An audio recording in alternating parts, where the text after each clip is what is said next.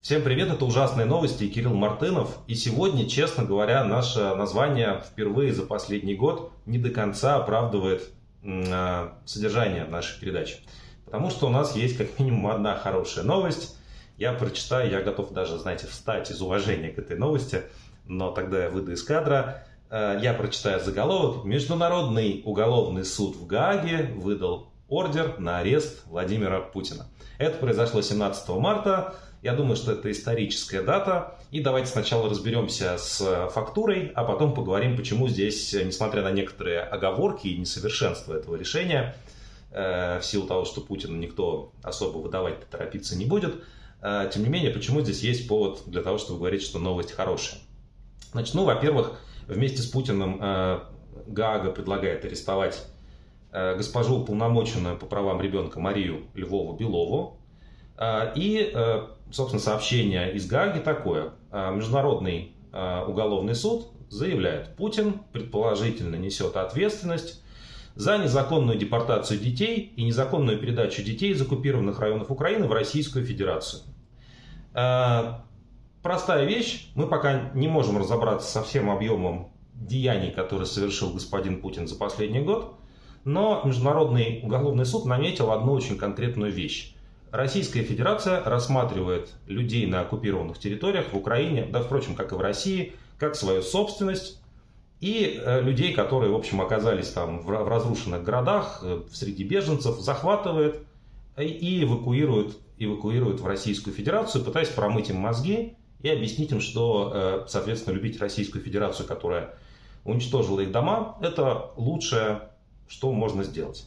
Особенный цинизм мы видели, да, и мы об этом говорили в ужасных новостях, это как раз был пример ужасной новости. Особенный цинизм здесь был связан с э, девочкой, которую заставили, ну или попросили э, отправиться на стадион в поддержку Путина в Лужники э, в этом феврале, э, рассказывать про то, как она благодарна российской армии за то, что российская армия ее там от чего-то спасла в Мариуполе. Спасибо дяде Юрий за то, что он меня, мою сестру и сотни тысяч детей спас с Мариуполя.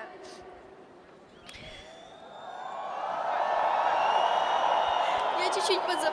И наши коллеги из важных историй установили, что эту мать, мать, мать этой девочки убили, убила российская артиллерия при обстреле города. И что вот действительно она теперь сирота, и, видимо, за это нужно благодарить российскую армию, за то, что вот так все сложилось э, в рамках лучших традиционных ценностей русского мира.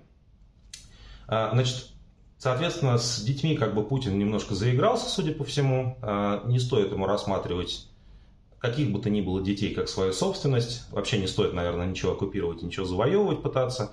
Плохо это кончится. Теперь давайте я объясню, почему, а, несмотря на то, что Путина не выдадут в обозримом будущем, почему это очень хорошая новость.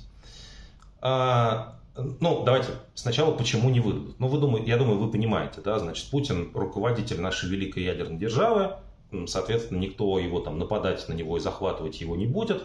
При этом 123 а, государства, которые подписали Конвенцию о Международном уголовном суде, которые признают его полномочия, обязаны Владимира Путина арестовать, задержать и выдать а, в Гаагу. Вот помните, да, мы еще год назад, может быть, если вы видели, я так на распев пытался произносить Гаага. Гаага, какое сладкое слово, лучшее слово для ну, вообще для всех людей, там, для, вот на русском замечательно звучит тоже. А, короче говоря, если Путин куда-то отправится по неосторожности, то у местных властей и у властей Украины будут все основания требовать его задержания и выдачи в Гаагу. Замечательный, а, замечательный сюжет. Поэтому Путину, наверное, надо будет чуть осторожнее а, выбирать страны, в которые он собирается ехать, при условии, что вообще есть страны, где его все еще так уж сильно готовы видеть, нашего этого великого вождя. Вот. Но э, понятно, что там группу захватов в бункер не пошлешь, и, скорее всего, он будет сидеть, осторожно выезжать куда-нибудь, откуда его не выдадут, не знаю, в э, Узбекистан. Э, вот. И на этом пока все закончится. Но новость это очень хорошая. И я прям, знаете, я был сегодня, я, я сегодня был на мероприятии в университете, и новость эта пришла, и я прям вот почувствовал прилив сил. Почему? Потому что сделан первый конкретный шаг для того, чтобы четко обозначить э, позицию этих 120 стран, большей части мира, по поводу того, что будет впоследствии со всеми теми людьми, которые совершали военные преступления против Украины, ну и вообще любые, на самом деле, военные преступления, или им способствовали. Это очень серьезный символический шаг, который показывает, что реально большая часть международного сообщества готова рассматривать Владимира Путина как военного преступника и делать это официально. И это очень сильно ослабляет возможности Путина для маневра, для каких-то переговоров, для привлечения к себе новых союзников. А это очень э, сильно подкрепляет правоту позиции тех людей, которые от Путина обороняются. И я думаю, что в целом, да, хотя, безусловно, появятся те, кто, те, кто э, говорят, что, ну, в общем, теперь как раз нужно сплотиться вокруг российского президента, потому что куда деваться, иначе на всех назовут преступниками, те, найдутся такие россияне. Я думаю, что в целом для э, российского общественного мнения ордер на арест Путина звучит как, ну, как бы, как не, некая такая вещь, которая вообще, ну, как, как можно арестовать Путина. Но вот совершенно спокойно его призывают арестовать, есть официальная бумага, многие страны мира это поддерживают, все в порядке. Просто арестовать Путина и война закончится. Э, эта вещь, в общем, мне кажется, имеет очень серьезное влияние на общественное мнение в Российской Федерации. Скоро мы это сами увидим, а, посмотрим, окажусь ли я прав. Ну и, наконец, говоря не о прагматических вещах, а каких-то более моральных, это в конечном итоге просто справедливо. Это история про то, что Украине, Европе, и России, всему миру просто нужна справедливость. Нужно просто разобраться, кто на кого напал, кто кого убивал, кто кого насиловал, кто детей похищал. Нужно вспомнить а, каждый шаг. Мы этому будем прям дьявольски способствовать вот просто разобьемся в лепешку, ну и все наши коллеги этим занимаются, чтобы каждое военное преступление было задокументировано. Я об этом говорил тоже уже несколько раз. А, поиск справедливости в данном случае определит, кто прав, а кто виноват. А, знаете, допросы, очные ставки, исследование вещественных доказательств, все как в нормальном криминальном суде. Совершенно нормальный подход по поводу, по отношению к этим людям. Я, кстати, Путину в этом смысле слова, э, ну, по большому счету, я ему желаю справедливого суда, как и всем нам. Справедливый суд установит, виновен ли этот человек и сколько лет он должен провести в тюрьме. Вынесет ему приговор. Возможно, этот приговор никогда не будет э, приведен в, в, к исполнению по тем же причинам, потому что Путина никто не выдаст. Но, тем не менее, расследование, приговор будет. А справедливость, по-моему, в свою очередь, простите за пафос, я сегодня об этом довольно долго говорил, справедливость – это единственный путь к миру. Э, мир просто так вот он не наступает, нужно сначала, чтобы все люди увидели, ну, что на самом деле произошло, и нашли какое-то справедливое решение. А вот со справедливостью, сделав шаг к ней, и мир тоже станет ближе. Поэтому отличная новость. Я сказал, что у нас на этой неделе одна хорошая новость. На самом деле, похоже, их две, если уже идти дальше в сторону как бы новостей культуры. Но не такой культуры, как обычно у нас, а какой-то более, более такой человеческой культуры. А, ну, вы знаете, э, фильм, документальный фильм про Алексея Навального получил приз за лучший документальный фильм Американской киноакадемии, то есть знаменитый «Оскар». А, тут надо поздравить и семью а, Навального, и его сторонников, и соратников. А, это, ну, тут, тут сложно говорить, да, там можно спорить о художественных достоинствах фильма, но при этом совершенно ясно, что Американская киноакадемия, как и многие другие люди по всей планете, на самом деле хотят Алексея Навального поддержать. И не только его, а вообще всех тех россиян, которые выступили против войны, которые сидят в тюрьмах, которые, э, которые остались в России, да, и вынуждены, в общем, терять работы, э, молчать, да, и уходить в какую-то внутреннюю эмиграцию, либо тех, кто уехали из России. Вот э, такой символический жест. Я бы даже сформулировал, знаете, так сказал, что вот Оскар, ну вот представьте, сидит такой Путин там, не знаю, где он сидит. Ну, говорят, что в бункере. Я, я, у меня нет вот достоверной информации, в бункере или нет, ну, где-то он сидит. Вот он сидит и, и в теории, наверное, ему приносят какие-то новости. Я думаю, про Оскар ему, скорее всего, не сказали, чтобы не расстраиваться. А может быть и сказали. Ну и вот, вот представьте себе, да, так, новости такие. Владимир Владимирович, а вас, вас, на вас ордер на арест в Гааге выписали. А Владимир Владимирович, а Навальному дали за фильм про его судьбу и про его борьбу с вами, Владимир Владимирович, дали ему Оскар. И вот его семья, которую он не скрывает, в отличие от вас, Владимир Владимирович, стоит на подиуме, э, да, и говорит спасибо Алексею за то, что он продолжает свою борьбу, говорит про любовь, про надежду. Алексей, I am dreaming the day when you will be free and our country will be free. Uh, stay strong, my love. Ничего из этого, в принципе, Владимиру Владимировичу не светит. И, наверное, это как бы очень неприятно. Я вот думаю так. И я в этом контексте думаю, что даже ну окей, как бы Оскар часто обвиняли в том, что он политизирован, но в данном случае я думаю, что не так много людей будет против политизации Оскара, потому что это, среди прочего, еще история про то, что даже, даже американская кино, киноакадемия хочет показать свой глубочайший дисреспект президенту Российской Федерации. Потому что, ну, действительно, такие вещи э, надолго запоминаются и оставляют большой эмоциональный отклик. Я про войну.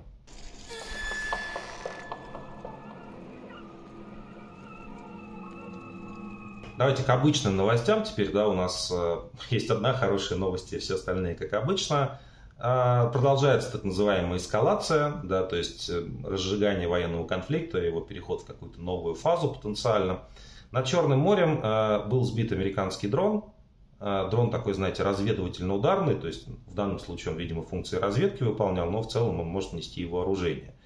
И э, сбил его э, российский истребитель Су-27, США обвиняет российскую авиацию в некомпетентности, в опасных маневрах, в общем, в непрофессионализме. И Пентагон в подтверждении своих слов опубликовал видео столкновения российского самолета с американским беспилотником.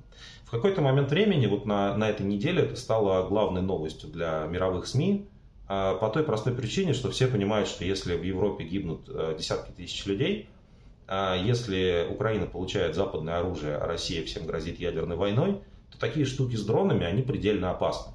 То есть это не история обычной ошибки, когда есть нормальные отношения, не обязательно партнерские, но просто не враждебные. Да, и когда, э, если происходит какая-то неприятность, да, то, в общем, происходит, опять же, расследование, и все выясняют, что на самом деле там случилось, и все это заканчивается. Нет, у нас сейчас другая ситуация. У нас каждое потенциальное столкновение такого рода – это повод для того, чтобы сказать, вы во всем виноваты, давайте начнем ядерную войну. Это все, в принципе, понимают.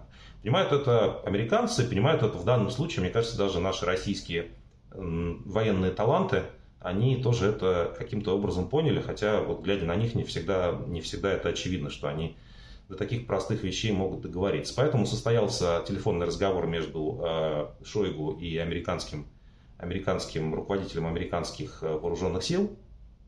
Э, они, значит, обсудили все вот это. Да, Пентагон еще раз сказал, что вы, в общем, сами виноваты, нефига маневрировать. Столкновение произошло в нейтральных водах, над, над ними точнее, да, над акваторией нейтральных вод. Ну и, в общем, формально вроде бы история на этом закончилась. Но понятно, что, что дальше таких историй, по всей видимости, будет только больше. И никто, к сожалению, нам не гарантирует, что следующее столкновение не перерастет во что-то большее.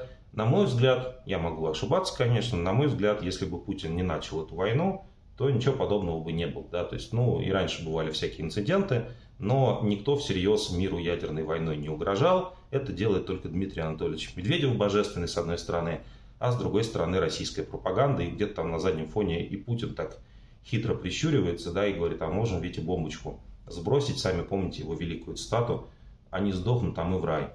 И мы как мученики попадем в рай, а, а они просто сдохнут. Вот. Ну, еще мне в, этом, в этой новости я обратил ваше внимание на то, что здесь немножко такая э, футуристическая ситуация, такой, знаете, своего рода терминатор произошел, потому что американский беспилотник, он беспилотный, да, то есть он, его, у него есть, наверное, какой-то человек, которым его управляет дистанционно, но в самом самолете никто погибнуть не может, никто не погиб. А российский истребитель, это истребитель советской разработки четвертого поколения, который был спроектирован, по-моему, в конце 70-х годов, и, э, конечно, если бы истребитель пострадал бы, то пилоту бы мало бы не показалось. И фактически это такая война машин против ну, вот, э, таких постсоветских пилотов. Да? То есть люди, американцы рискуют техникой, Россия рискует в таких случаях людьми. И, судя по всему, это прообраз э, той войны, которую Владимир Путин как бы готовит и хочет увидеть на самом деле, если все так дальше будет продолжаться, э, когда современные технологии будут воевать с бравыми российскими солдатами. Ну, не дай бог, конечно, с одной стороны, да, с другой стороны, вот, э, да нет, в принципе, даже нет здесь второй стороны, но, но идея, конечно, в том, что в этом есть что-то такое предельно архаическое.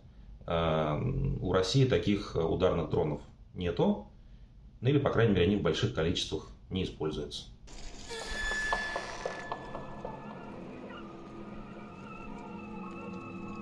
Мы все это безобразие, как вы видите, снимаем просто откуда попало, вот где придется, где застанет меня пятница вечера, в любом часовом поясе, в любых э, температурных условиях, в любых помещениях.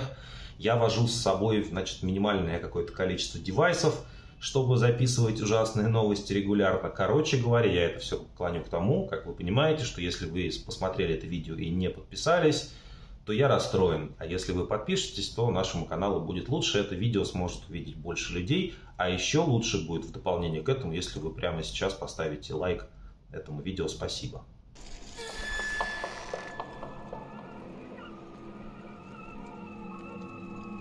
Госдума занимается своим любимым делом, тем временем э, предлагает э, больше, чаще и лучше и на более долгие сроки сажать людей.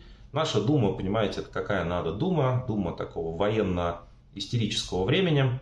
Э, вот. И, собственно, вы знаете, да, на этой неделе был принят очередной закон. Старого закона про фейки дискредитацию уже мало. Теперь Госдума, с одной стороны, расширила дискредитацию не только на армию, но и на значит, добровольческие формирования, то есть теперь можно будет сесть за дискредитацию Евгения Пригожина и славный ЧВК «Вагнер», и, ну, бесславный на самом деле, да, и при этом срок наказания увеличился до 15 лет.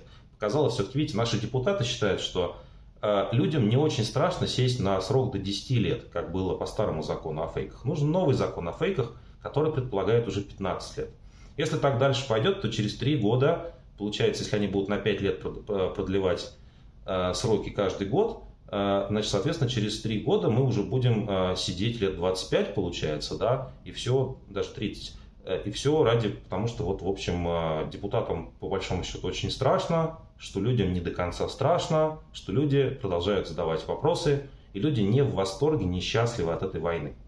Ну и особенно, конечно, мне в этой новости удивляет история про то, как, как расширительно теперь толкуются законы, это давно уже началось, ну, э, что такое фейк про российскую армию, не очень понятно в целом, но, ну, то есть, в смысле, это предельно широкое определение, но хотя бы понятно, что такое российская армия. Кто такой военнослужащий, кто такой не военнослужащий. Сейчас у нас по поводу этих добровольческих формирований, в целом в них можно кого угодно записывать. Меня вот очень интересует, можно ли, например, есть такие люди, которые себя называют, кажется, общество будущее, они такие как бы, как, бы, как будто бы прогрессивные националисты. Э, какие-то кампании избирательные они проводили в Москве и в других регионах. Вот, и они сейчас занимаются так называемой гуманитарной помощью Донбассу, а еще собирают деньги на дроны для, значит, славной российской армии. И я вот до конца не понимаю смысла этого закона. Вот если я скажу, что эти люди там, э, ну, сволочи, например, э, если оставаться немного в цензурных рамках. Э, означает ли это, что я их дискредитировал? Является ли тезис о том, что люди, которые собирают деньги на дроны для российской армии, сволочи, сволочами? По новому закону, возможно, получается, возможно, это до 15 лет тюрьмы. Но надо будет, конечно, на практике проверить. Э, может быть, кто-то из этих э, добровольцев напишет какое-нибудь заявление, что он ищемлен, оскорблен, фейк ему какой-нибудь приснился, дискредитировали его бедняжку.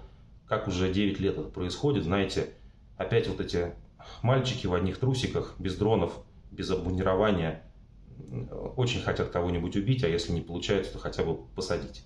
Еще одна вещь, которую сделала Госдума для нас на этой неделе, заключается в том, что со следующего года, судя по всему, если законопроект будет принят, это случится достаточно скоро, э, со следующего года уже призывать в нашу славную российскую армию будут до 30 лет призывали, вы знаете, с 18 до 27. Со следующего года, судя по всему, будет призывать с 19 до 30, а потом из гуманизма дойдут до срока 21-30.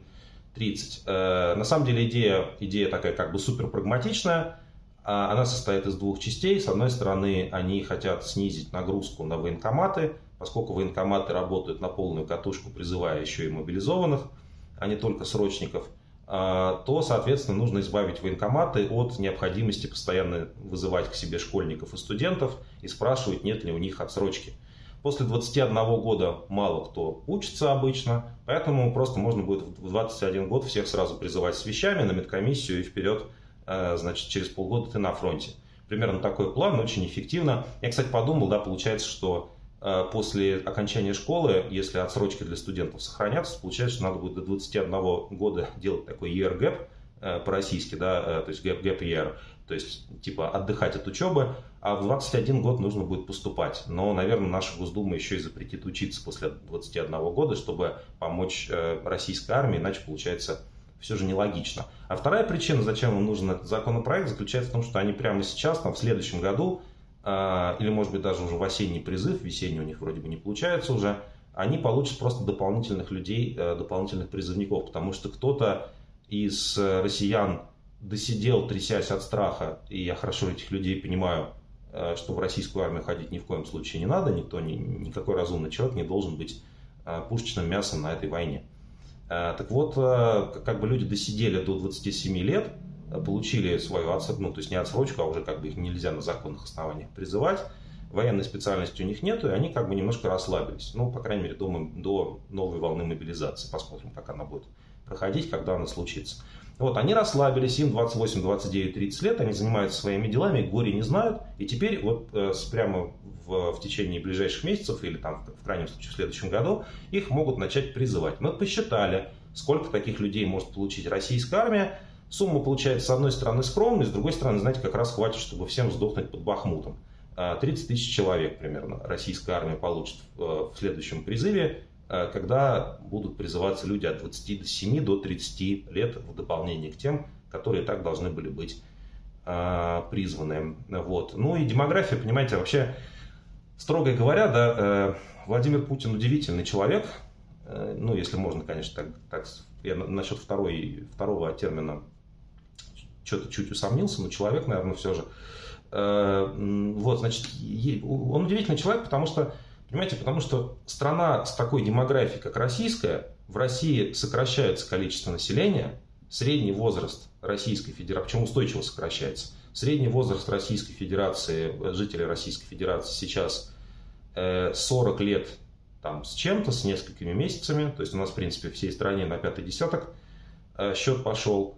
А молодежи и детей у нас достаточно мало, как, в принципе, в развитом мире часто бывает. Проблема только в том, что Россия не такая уж и развитая страна демография у нее как в развитой стране, да, с точки зрения среднего возраста, а продолжительность жизни, например, а, гораздо ниже. То есть люди в России живут не молодые люди, которые рано умирают. Ну, то есть хуже, а, хуже демографии для того, чтобы начинать войну, просто трудно, трудно себе представить, особенно после того, как страна потеряла там, по разным подсчетам миллион человек во время коронавируса. Вот кто должен воевать за Путина а, в стареющей стране, э, совершенно неясно. И, в принципе, в мировой истории таких просто гениев не было, на самом деле. Если если были какие-то кровожадные тираны, которые хотели объявить войну, то, как правило, это было в стране с прямо противоположной демографией, где средний возраст ближе, ближе к 20 годам, и есть куча безработных, которым просто некуда э, деть себя, да, и которые охотно идут, охотно идут в армию. Ну а в некоторых случаях, да, вот такая относительно неплохая демография, когда много молодежи, хотя они тоже маленький, средний, маленькая продолжительность жизни, она же оборачивалась страшными трагедиями, когда просто во Второй мировой войне, вы сами знаете, сколько миллионов наших соотечественников а, погибло. А, кто погиб? В основном молодые люди. И вот с тех пор-то, в принципе, у нас и демографические проблемы, по большому счету. Там было какое-то послевоенное поколение. Но проблемы пошли в том числе оттуда. А сейчас э, забрасывание трупами Бахмута происходит, а, а молодых рекрутов у Путина все меньше. Поэтому нужно повысить возраст пока до 30 лет. А там дальше, может быть, знаете, и фолькштурм какой-нибудь подойдет, который, который и старшие возрастные группы тоже вполне себе э, видят в качестве армейских специалистов будущего. Совершенно замечательная новость, особенно для любителей Советского Союза, для любителей поностальгировать о нем. А новость в целом, если ее упростить, заключается в том, что скоро у вас отнимут дополнительно ваши деньги, если они у вас остались, сделают таким образом, что вы как будто бы должны будете еще радоваться и благодарить тех, кто у вас их отнимает. Вот, речь идет не, знаете, не про иноагентов, не про американцев, не про каких-то еще злодеев из-за границы, не про пятую колонну. Речь идет про наши славные патриотические власти, потому что э, ну, достаточно официальное информационное агентство «Интерфакс» сообщает со ссылкой на свои источники в Минфине о том, что э, власти рассматривают идею патриотических облигаций, помощи которых будут финансироваться дыры в бюджете, созданные войной Путина. Э, похожая штука была в Советском Союзе. Значит, гражданам говорили, отечество в опасности, э, несите, пожалуйста, сюда деньги, мы вам потом вернем с выгодой для вас, все будет хорошо. Значит, вот прямо сейчас нужно поддержать нашу великую, великую страну. Как вы понимаете, в Советском Союзе э, все это кончилось тем, что деньги принесли, а, и потом ничего не вернули. Ну, это нормальная такая тема. Это наше государство всегда так работает. Э, понятие частной собственности у нас еще не совсем изобретено, и не говоря уже про понятие, не знаю, там, держать обещания, например. Помните Путин и пенсионный возраст, например. Здесь все будет идеально. Здесь, смотрите, здесь э, Путин или там Мишустин на своем уровне объявят о том, что или Медведев бы хорошо подошел бы, он бы там стоял на голове, на ушах, орал бы что-нибудь про этих самых хрюкающих подсвинок. Вот, и говорил, что мы выпустили патриотические облигации, э, несите сюда все ваши деньги. Как в знаменитой, кстати, э, как в знаменитой, э, в знаменитом меме, да, там, типа, слушай, тебе подарили вот эту премию, или там, не знаю, у тебя зарплата есть на 5000 рублей больше, чем тебе нужно, чтобы не умереть с голоду, можешь дать мне? Это очень поможет победить НАТО. Вот примерно такая же история будет. Э, Причем, э, как бы, если вы думаете, что это будет, ну, я не знаю, наверное, таких наивных людей нету, кто думает, что это будет добровольно. Разумеется, это будет история про то, что если ты хочешь продолжать в нашем славном бюджетном учреждении, то ты должен пожертвовать определенную сумму в год на военные облигации. Тебе потом все вернут, не, не беспокойся, дорогой друг, э, все будет хорошо, но не сейчас. Сейчас, пожалуйста, отдай деньги, потому что государство в опасности очень не хватает на войну, или там, не знаю, на распространение пропаганды. Тут, конечно, хорошо посмотреть, как вот существуют российские, э, российские пропагандисты, да, какие миллиарды рублей э, бюджетных денег они получают, какой лайфстайл у Соловьева, у прочей этой э, группы граждан. Знаменитая история была про журналиста Норкина с НТВ, который эм, как бы стал пропагандистом, потому что, по словам каких-то его знакомых, у, у Андрея очень тяжелая ситуация, ипотека очень дорогая, вот поэтому он, вот он стал сволочью такая грустная история. Вот, в общем, э, в общем, все эти люди будут за деньги российских налогоплательщиков жить очень хорошо, а если денег будет не хватать, то вам будут предлагать патриотический займ на финансирование бобра э, Маргариты Симоньян. Смотрите, вот короткая новость. Я, я такие вещи люблю, потому что я здесь, наверное, ничего не буду комментировать, а просто давайте насладимся фактурой. В Брянской области депутаты хотят заставить жителей платить за ПВО Расходы планируется имплементировать, слово такое специальное, очень умное, в платежке за ЖКХ. А, значит, э, пресс-служба Брянской области, это апдейт, э, опровергает эту информацию и утверждает, что она является фейк, а публикация на сайте, э, значит, соответствующему официально в Брянске, хакерской атакой –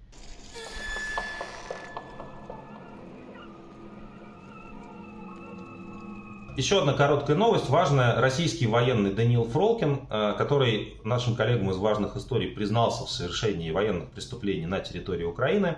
Признался он потому, что э, он сказал, знаете, ребята, у меня половина моего там э, батальона, по-моему, или полка уже нет в живых.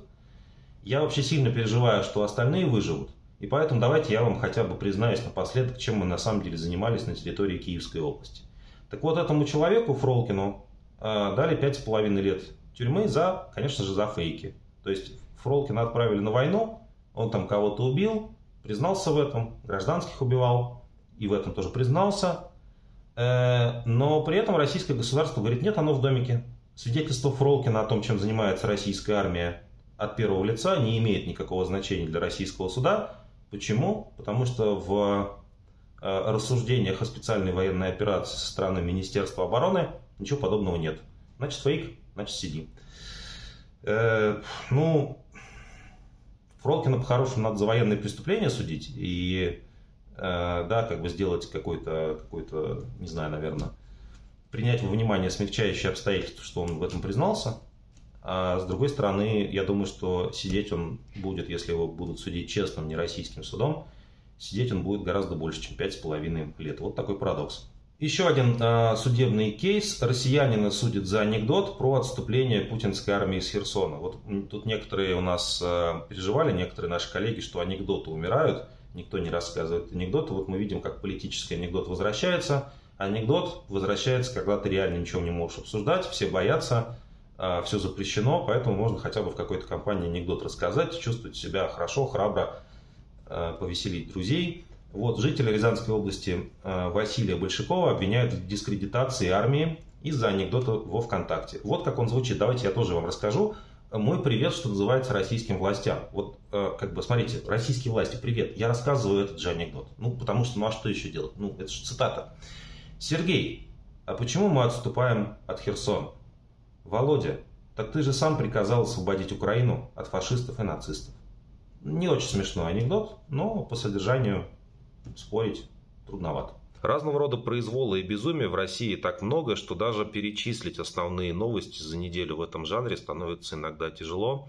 Конечно, одна из основных новостей э, сейчас это новое преследование Евгения Ройзмана, э, бывшего мэра Екатеринбурга, человека, в общем, всем известного, известного в частности в последние последнее время за свой такой острый, острую критику российских властей в интернете, публичную критику. Вот за дискредитацию, э, так называемую дискредитацию российской армии Ройзман сейчас находится под запретом определенных действий, согласно которым ему нельзя посещать общественные места, публичные мероприятия и пользоваться интернетом. И сейчас э, Ройзмана показательно помимо этого уголовного дела посадили под административный арест за, на 14 суток за то, что он якобы в, в, на какой-то странице во ВКонтакте показал некую экстремистскую символику.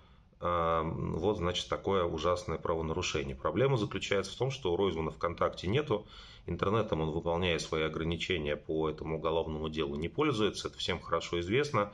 И какие-то люди просто за Ройзмана разместили информацию, заявив, что эта страница Ройзмана, какая-то группа, там, значит, его сторонников или любителей его цитат, все что угодно. А, ну, политически это выглядит так, что Ройзмана все-таки настоятельно предупреждают, что дальше с ним будут а, как-то обращаться все тяжелее и тяжелее, пока он не находится в тюрьме, к счастью, но, наверное, все может в какой-то момент времени измениться.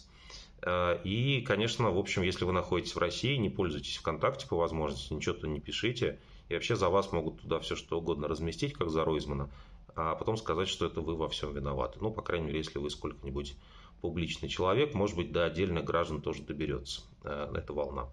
Э, Муратов и Венедиктов написали письмо по этому поводу совместное о том, что э, хорошо бы владельцам этих групп ВКонтакте, в общем, отказаться от эксплуатации имени Ройзмана и добровольно их закрыть, потому что это просто опасно для человека и подставлять человека, раз уж ты хочешь как-то его популярность поддерживать, не нужно. Лучшие советские традиции э, возрождаются и в клубах, в местах, знаете, массовых, массовых таких увеселений граждан, как это было в 70-е, в общем, в, такой, в такое время, когда Владимир Путин тоже был молодым, вот, наверное, ему, ему все это очень нравится, он был тогда каким-то начинающим сотрудником.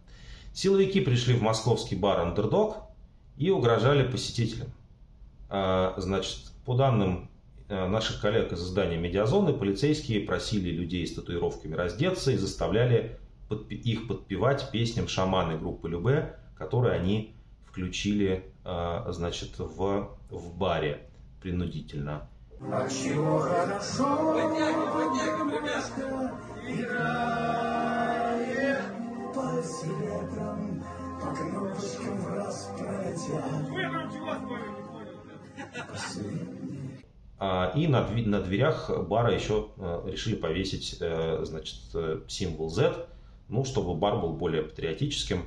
Ну и тут надо отметить, что бар Underdog находится в таком культовом месте в Москве, в, там, где, в общем, всегда предпочитали проводить время молодые люди, на улице Моросейка, рядом с Покровкой, рядом с редакцией «Новой газеты», рядом с многими зданиями Высшей школы экономики – а, ну вот видите, война пришла и в такие места, и в общем эти фашистские мероприятия со стороны полиции примерно показывают, а, в каком направлении российское общество деградирует. Есть и третья радостная новость на самом деле. Это, конечно, новость про то, что Олеся Кривцова, 20-летняя студентка из Архангельска, на которую настучали ее однокурсники, а, а потом еще, значит, и университет написал заключение о том, что сволочь это Кривцова. Спасибо университету, который работает совместно с полицией. За ее антивоенную позицию ее хотели посадить, дважды арестовывали, отправляли под домашний арест, пугали ее родственников, все как обычно, весь этот вот российский вот эта вся бесконечная российская хтонь, потому что какому-то следователю в Архангельске нужны какие-нибудь государственные преступники, которые выступают против этой долбанной войны. Так вот, Олеся Кривцова сейчас э, покинула Российскую Федерацию и находится в безопасности в, страв, в славной стране Литва. Спасибо большое Литве за это. И Здорово, что Олеся на свободе, в безопасности. Надеюсь, что у нее все будет хорошо. Она в ближайшее время себе найдет такой университет, в котором доносы на своих студенток не подкрепляются, а, когда однокурсники не пишут на тебя доносы, да, а за то, что ты против войны. А, а университеты эту всю чушь своими так называемыми экспертизами не подкрепляют. Поэтому э, Северному федеральному университету в Архангельске, кажется, так он называется, э, вечный стыд и позор.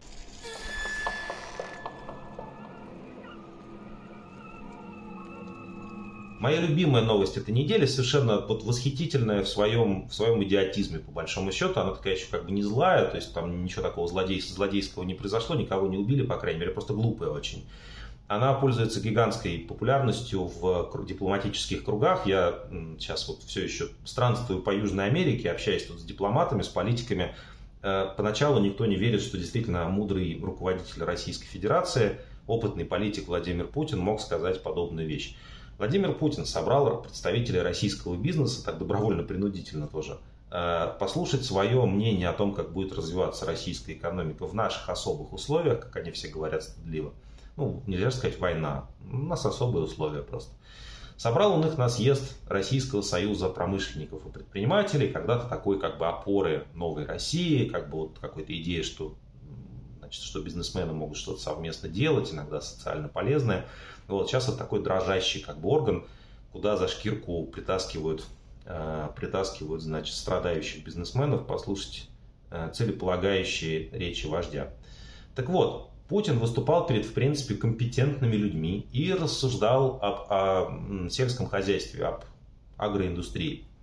Э, по его словам, которые он адресовал бизнесменам, жителям Европы придется перейти с классических овощей на репу. Потому что в Европе, ну, в общем, недостаточно хорошая какая-то производительность. А салат они уже скоро, европейцы, есть не смогут. А, да, значит, а вот репа у них, может быть, еще найдется. Да и то, сказал Путин ехидно, за репой им придется обращаться к нам. Дошло до того, что их руководители предлагают своим гражданам вместо салата и помидор перейти на репу. Репа – хороший продукт, но и за репой, наверное, тоже к нам придется ехать. Эта гениальная фраза была сказана в контексте общих, э, общей речи Путина про успехи российской экономики на фоне войны. И вы можете сами сделать выводы, насколько российский президент вообще в курсе того, что происходит. Э, я не знаю, его в Европу самого, я думаю, не пустят, тем более, что его там арестуют после решения Гаагского трибунала, но идея о том, что голодающая Европа придет выпрашивать репу Российской Федерации, она, не знаю, она хороша, может быть, для бабушки у подъезда, но в этот момент времени Путин как будто бы говорил с очень компетентными, небедными людьми, возможно, просто перепутав целевую аудиторию. Новости культуры. В Москве прошел съезд, всемирный съезд русофилов, людей, которые очень любят русских, все русское, кокошники, балалайки, может быть, даже Достоевского и Чайковского. И устраивал, устраивал главными русофилами, там были названы э, Стивен Сигал, такой, знаете, известный актер класса Б, Александр Дугин, философ какого-то тоже класса, не, не берусь сказать какого, но кажется не, не, не, первосортного. Там просто букв, букв может не хватить в алфавите в латинском. А, вот. И Константин Малафеев, знаменитый, в общем, предприниматель православный, который владеет телеканалом «Царьград», и про которого была информация, что еще в 2015 году он предлагал Путину гениальный план, как уничтожить Украину. А, может быть, отчасти этот план и вдохновил Владимира Путина, среди прочего, на его специфические подвиги. Так вот, на этом съезде русофилов а, Стивен Сигал заявил, что он на 100% русофил и на миллион процентов русский. Стивен Сигал русский больше, чем кто бы то ни было из нас. А, почему? Потому что он вместе с президентом в едином порыве защитить Россию от русофобии. А, в принципе, никаких других задач у Стивена Сигала в Российской Федерации, у русофилов и нету. Самарского депутата Абдалкина, который смотрел послание Путина с лапшой на ушах, оштрафовали на 150 тысяч рублей. Его признали виновным в дискредитации российской армии, но здесь все, все предсказуемо. Э, пожалуй, кроме того, что это самый странный штраф за, штраф за дискредитацию российской армии, что называется ever. Потому что, ну, ребята, ну, как бы, ну, в смысле, какая связь между ушами и российской лапшой на ушах и российской армией? Если вы знаете, какая связь, кстати, между лапшой депутата и российской армии, напишите, пожалуйста, в комментариях. Это действительно уникальный случай применения закона. Последняя новость на сегодня. В 22 году впервые в современной истории из исправительных колоний и следственных изоляторов в России не сбежал ни один человек, отчитался директор ФСИН Аркадий Гостев. Э, это, в общем, серьезное достижение, потому что, по всей видимости, всех тех, кто э, хотел сбежать, принял к себе гостеприимный ЧВК «Вагнер», и, скорее всего, все эти люди уже были убиты под каким-нибудь малоизвестным украинским городом, который они штурмовали в первых рядах. Э, мне кажется, что все-таки сидеть лучше. Сложный, конечно, вопрос.